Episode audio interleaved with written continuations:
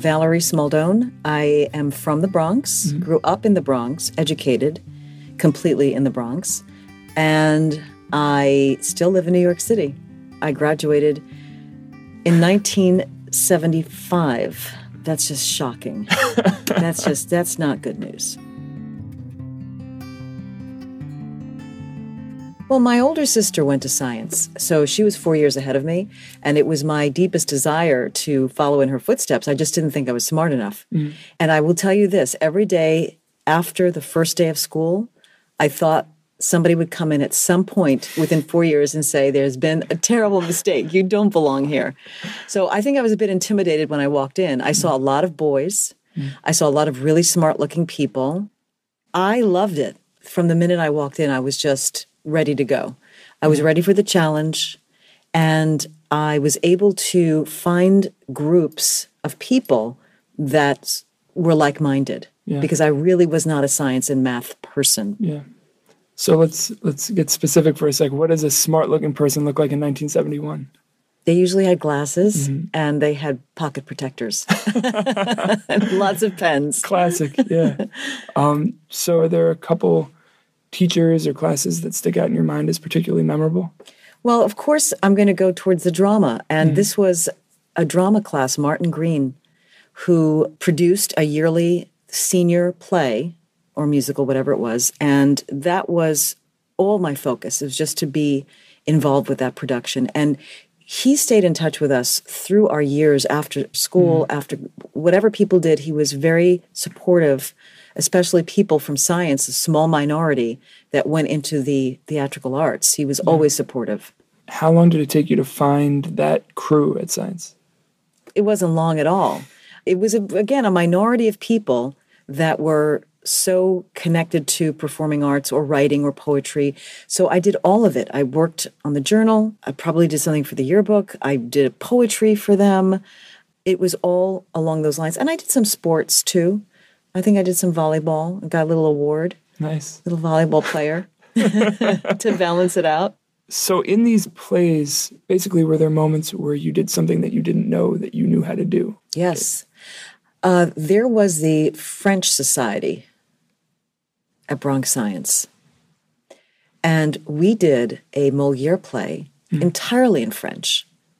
And I was very, very fluent.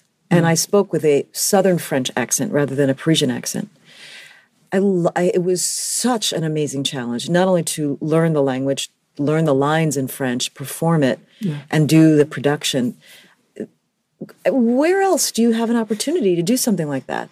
Those opportunities are what made Bronx Science so unique and so fascinating for me. And I felt that science was harder than going to college. You know, mm. it, they, they really set you up to be able to go to college, think critically, and um, and kind of go through the courses with not too much uh, despair. Yeah. You know, in a place that prides itself on its, you know, the hard sciences and math, did you ever feel any weirdness about going that path that you knew you wanted? Of like, well, I'm in the science place, should I be taking more advantage of that? I did take the courses that had to be taken, and I did like things like biology and anthropology and that kind of. In fact, I took anthropology later in uh, Fordham. So anything that was sort of um, humanistic oriented intrigued me, even if it's the science of it. That intrigued me. Math, not so much. Yeah. And for some reason, and I don't know why to this day, I was put senior year in AB calculus, right? That was a mistake because the highest grade I got was 27 out of 100. And it was torture. And I remember saying, I can't do this. This is my last year. I'm not going to fail Yeah. in a class. So they took me out of that horrible mistake and put me in Boolean algebra, mm. which is with the intersection of sets. Mm. But I'll tell you, Daniel, what's very interesting about science to this day, sometimes I'll come up with a phrase I remember from Bronx High School of Science, and a friend will say, Oh, right, you went to science. If it's if talking about photosynthesis Yeah. or something along those lines, I'll know something or I'll know the definition of some scientific explanation of how flowers replicate It's etched somewhere back there. absolutely there. So I I delight in that. That's Yeah. Mm. people don't expect that to come out of me, out of my mouth, and I'll say something that just floor, floors them, and it's a science. it's a science phrase. It's great. Let's go back to the school. Where, uh, where in the building? If I was looking for Valerie, where would I find you uh, in, let's say, your junior or senior year? I wasn't in physics class. That's where I wasn't. Uh, and we had a group of people. You know, we would be in the auditorium, we would be in the cafeteria, the hallway, the stairway, um, the yard, back in the yard. We had a great little game called Merola. Did you know Merola? I did not know Merola. What's Merola? So Merola was uh, Mario Merola was the district district attorney back years ago. I don't know why. This is a myth from science. We have to find out. But the way Merola worked was you'd you'd line up with your sneakers. You would undo the laces of one sneaker. You would run and kick off the sneaker that was undone and shout Merola. And the one that went the farthest won. Mm-hmm.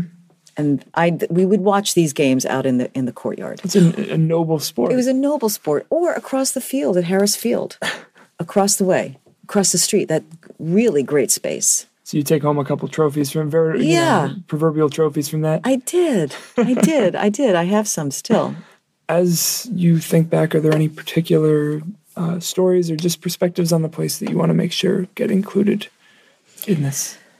The Bronx High School of Science shaped my life. It really did. It taught me that I could think critically. It taught me that I could hold my own with really smart people.